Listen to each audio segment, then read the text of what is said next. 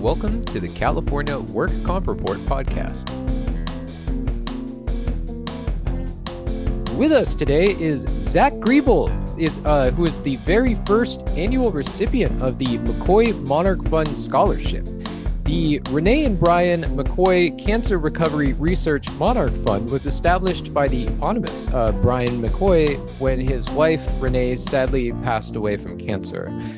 The McCoy Monarch Fund was established to benefit the students of Hamline University and assist students so that they could dedicate their time and attention to what's important, studying to become the best they can be in their field. How are you today, Zach? I'm good. How are you doing? I'm doing all right. I'm doing all right. So, we have a couple questions for you to uh, it's a proper interview zach. Um, and i guess we'll start out with the basics. Who are you and how did you find uh, hamline university uh, and their physics department? Yeah um so i am from White Bear Lake minnesota. It's like 15 minutes outside of st paul where hamline is. Hmm. i originally found out from hamline through getting recruited to play football there.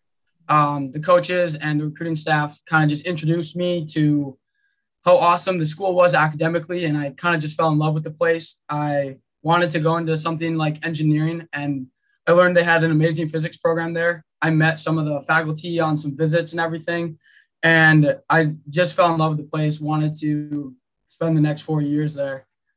That's great. I've seen it's a it's a beautiful campus as well. Yeah. Yeah, yeah, yeah. So it's a it's a all inclusive thing man you're doing it all. You got the you got uh the the sports aspect and then the engineering aspect as well as the uh kind of beautiful surroundings and everything.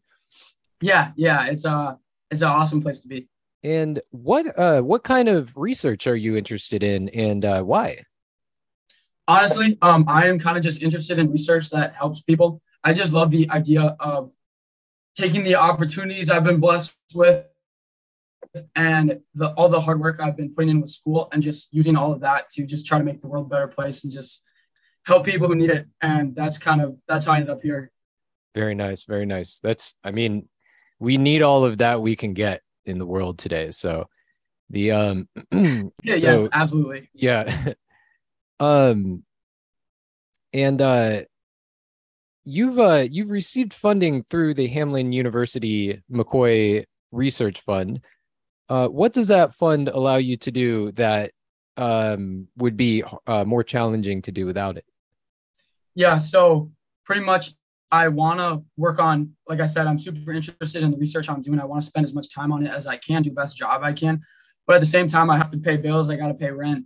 So what the research fund does is it pays me for the hours that I work, and that allows me to spend the majority of my time in the summer and even during school, focusing on the research that I'm doing. It allows me to not necessarily need other jobs or spend a lot less time outside of my research. Yeah. And it just lets me put my best foot forward whenever I'm working on it. There's so much that ex- that's expected of people nowadays. Anything to kind of alleviate that kind of helps. So, yeah. And I really appreciate it because a lot of the, especially in the sciences, a lot of the research isn't paid. Mm-hmm. And so this is just such a great opportunity for me. Like not uh, not a lot of people get it. Yeah, yeah. That's a it's it's not often talked about, but there's a there's a lot of fields and it seems like that's happening even more often uh is sort of uh is unpaid uh internships and all this stuff and that's kind of part and parcel with a lot of the the science aspect like scientists and engineering students and stuff have known about that for years. Right yeah absolutely. yeah yeah. Yeah zach tell us about uh, your average research day and the things that you do at hamline. Yeah um so depending on what stage of the research we're in the day is going to look a little differently. Pretty much what we start is we start with a problem and we think of creative ways on how to solve it. So that ends up being making prototypes testing out concepts um, a lot of failures and then once we finally get an idea to whatever uh, problem we're trying to solve, then we have to kind of just start trying to poke holes in it on where where could there be flaws, how could this be an issue, and just keep trying to improve the method.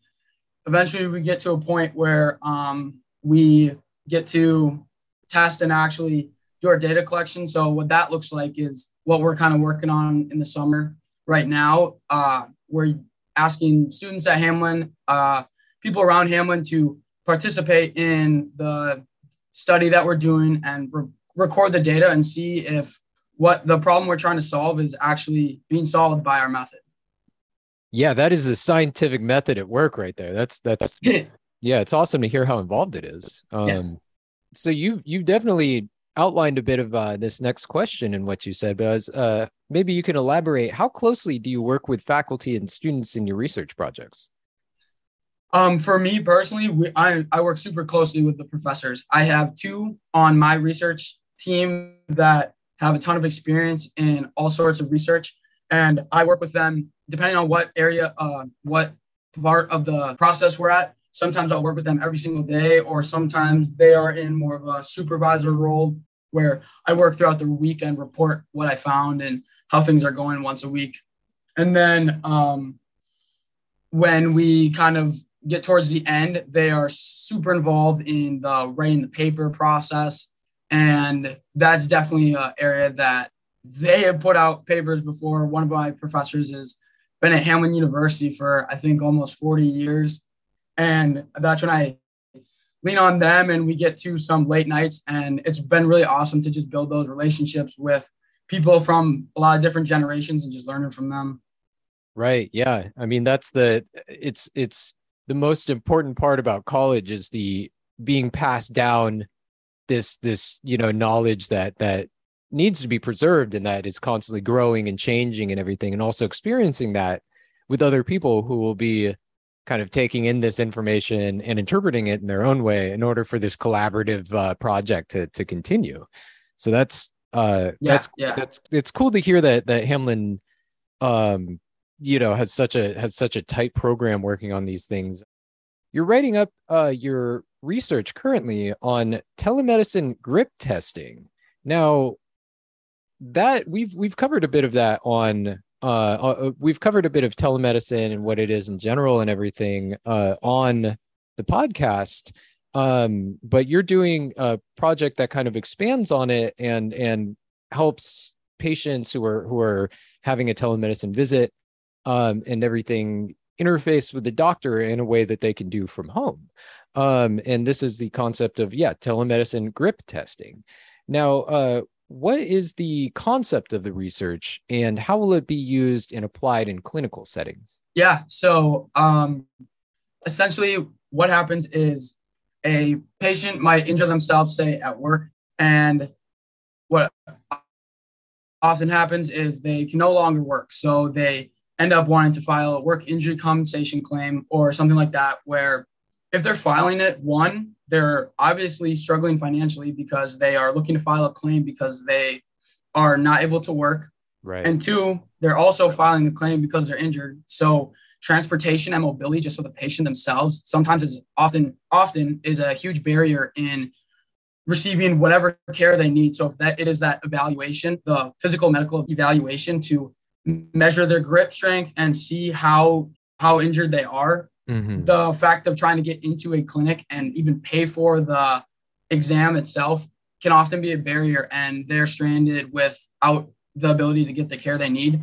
So, like you you guys have probably talked about telemedicine. Telemedicine has such a huge benefit to the um, medical care provider as well as the patient themselves. So Absolutely. what we wanted to do is the evaluation is not a lot, not able to be performed through telemedicine because there is a medical device necessary, right? We're doing yeah. a quantitative uh, measurement. So we can't just ship off a super expensive medical device through the mail. That's not efficient. That's not, they won't know what to do with it. Right. So what we created was a way to replicate that medical device through easily accessible at home items. So essentially, what we do is we take a water bottle, specifically a life water bottle with one of those tops that you can kind of flip up and squirt the water out. Mm-hmm. We call it a sport top water bottle. So we take a life water bottle with a sport top, we place it on a table, and we place it on a table horizontally. We have the patient squeeze the water bottle as hard as they can, and we measure how far the water goes and based off of how how far the water goes, we have a formula that can cal- can uh, calculate the correlation and actually determine the patient's grip strength in kilograms or pounds, which we are, which is what the exam that originally is supposed to be in a in-person physical location um, mm-hmm. is trying to measure.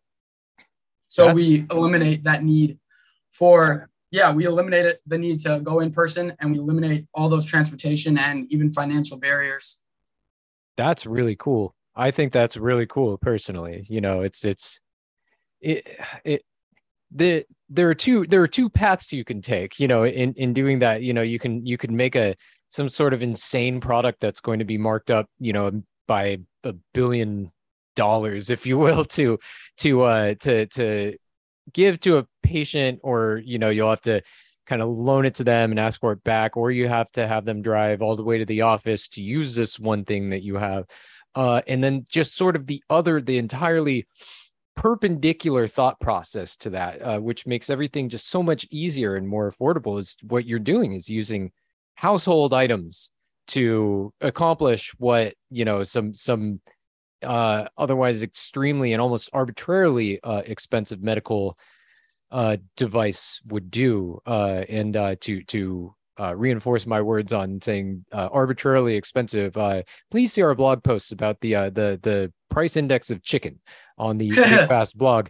So um, so that's amazing. That's that's that's really good to hear. I, I mean, it's a very sort of kind of optimistic piece of healthcare news is to hear that people are one people are able to do telemedicine and and kind of just be able to do that out of their house. It just saves so much and especially in california where there's you know so um uh you know you're you're out in minnesota but here in california where you know the the work the workers comp is is just sort of all over the place and nowhere at the same time. By that i mean the the the clinics are far apart. Uh, so if somebody's injured in a very rural part of the state, uh, they'll have a very hard time finding and getting their work comp doctor and then getting to their work comp doctor. So yeah. the yeah, so this is this is uh you know, it's it's it's very good to have to have telemedicine as well as this, uh, these tools and uh, which are provided by this research uh, that that allows this all to happen. So it's it's it's really good to hear this. Um, and uh, so so Zach, why why would uh, students want to, or why would you encourage uh, students to come to Hamline University? And um, for those who plan to, why is the uh, McCoy Fund important to the students that will uh, follow your lead? So, um, to people that might want to come to Hamline, I tell this to everyone. Mm-hmm. My favorite thing about Hamline is the people. So, we're a small liberal arts school in kind of the heart of St. Paul. Mm-hmm. We are such a small, we're not a smart, not too small of a school. We have around 2,000 uh, enrollment, and we're small enough where it's super relationship driven. So all my professors, I have their phone numbers and can text them. All of my students and classmates, like we're in a small enough classes where we have group chats about what's going on, how to help each other in class. Everyone is just looking to help each other succeed. So from faculty, from the cafeteria people, even to the president, the president is super supportive. She even comes to my when I present this research, she comes to the presentations. Oh, um, cool.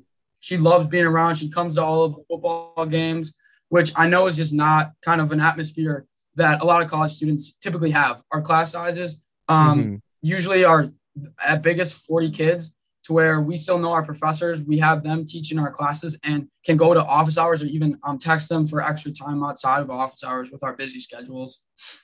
And then at the same time, like specifically science, yeah. we have um, we're, we're a liberal arts school. So people who go into sciences, a lot of times one thing they struggle with is being able to communicate what they found or what they're researching. So they might solve a problem, but they can't tell anybody about how they've actually solved it. And it just remains unsolved. So we have learned going to liberal arts school, we're able to write those papers, grow in those communication skills, and then at the same time be super well supported in the science department. We have a scanning electron microscope, which is a big deal to my professors that are working on research with me, as well as donors like uh, I know some people at RateFast are big supporters of the science department at Hamline, And just with all of that, it just makes Hamline a really encouraging place to just kind of try to grow up and figure out how to be an adult.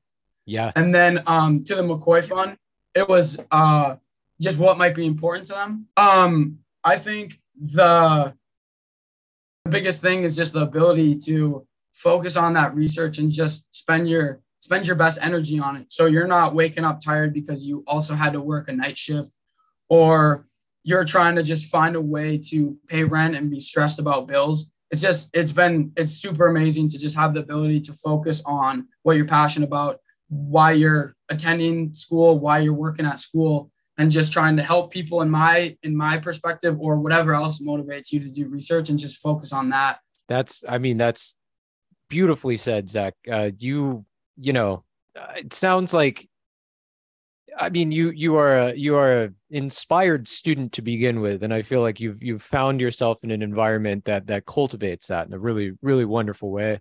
Um, it I mean, it sounds like everything you know, Hamline has everything set up to help you succeed. You know, it's it sounds like that that's kind of the best environment too, is when you have a kind of a you know a small uh, uh an insular environment that allows people to communicate with each other and, and work to their strengths and and and everything like that. So that's that's really wonderful to hear. And uh yeah absolutely. we've we've talked to the uh we we've we've kind of put a message out there to the prospective Hamline University students, but what specifically uh, would you tell to next year's uh, McCoy Monarch Fund research student? The best um, advice I could say is don't be afraid to ask for help and don't be afraid to admit if you are unsure, don't know something. So the whole point of student researching is yes to hopefully end up with a successful research project with a found solution, but it's what I have learned is it's also a time for students to one learn how to be an adult, learn how to work in the whatever field you're in, and then also it's a time to just learn about the research process and understand there's failures, how to learn from failure, um, understand just what that whole process looks like. And a lot of us start doing this at 19, 20 years old. We have people who have done the research for 20, 30 years. It's okay to ask them questions. It's okay to not have the answer to every single thing because we've never done this before. So, one thing I really struggled with was writing the research paper. I've never written a published research paper before. Yeah. Uh, so it took some courage, but eventually just having the um i guess guts to ask hey i just like i just don't know what this part of the paper is looking for. What can you give me some advice on it that say that can save so much time so much energy so much stress so many late nights on just like trying to figure it out yourself? Sometimes the answer can just be asking a question and it's a two second answer rather right. than just spending hours researching on how do i write this paper. Right. I mean that i mean what is the teacher there for other than to have the question in their head and then have it be, I guess, at their discretion whether they're gonna answer. No, right. Ans- yeah, yeah, yeah, yeah. No, that that's that that is that is great advice. I mean, I've I've as as somebody who has been there myself, and and many many other people have ex- experienced this as well. You know, asking for help can be terrifying, but right. when but there's uh, oftentimes there's no other way to uh, get that help than to ask you know or or if you know it, there's there's just you know never never be afraid to to to ask and you know or to be afraid that or to to to admit that you know you need help because oftentimes when you do that uh not not only will somebody come swinging in there's somebody whose entire job or or you know entire just reason for a living or thing that makes them happy is helping you or you know whoever it is do do the thing that they're trying to do. So I, I that's that's wonderful advice. Um and our uh, our last question for you today zach is um where do you want and and where do you think that your uh hamline uh, that that your hamline education and research will take you next? Um so it's a bit of a loaded question. Entering my senior year here, um, trying to take it one step at a time. The first is putting this reason this grip research paper, and that is my main focus with research at the moment. Yeah, and yeah. we will we will see how that goes and kind of what what leads up to after that, and then just education itself. Um, I'm still still working on it. I love the medical side. I'm a physics major, so I love doing the medical side of things where I'm it's a clear direct correlation where if I'm working hard, I'm trying to help people. So I I, I love that idea. Yeah. And then um, just trying to graduate and kind of see what the world has to offer. I'm still kind of still super working on what I'm looking to do. But one thing I've definitely found through this research is I just love the idea of trying to help people with whatever work I'm doing. It's uh you you sound you sound like quite the the selfless individual and that like like like I said, there's we need we need uh we need more Zach Griebels in the world. I'll tell you that much. So I appreciate it. Yeah, yeah, and I and we I and we at RateFast uh, appreciate you, Zach. So thank you so much for coming on the podcast, and uh, we will we'll be hearing more from you soon. I, I know it. Awesome. Thank you so much for having me. Thanks for listening. For more about the McCoy Monarch Fund, visit McCoyMonarchFund.com. That's M C C O Y, spelled like Dr. McCoy for you Star Trek nerds. Monarch, like the butterfly. Fund.com. And to try RateFast Workers' Compensation Impairment Rating Service, visit rate-fast.com.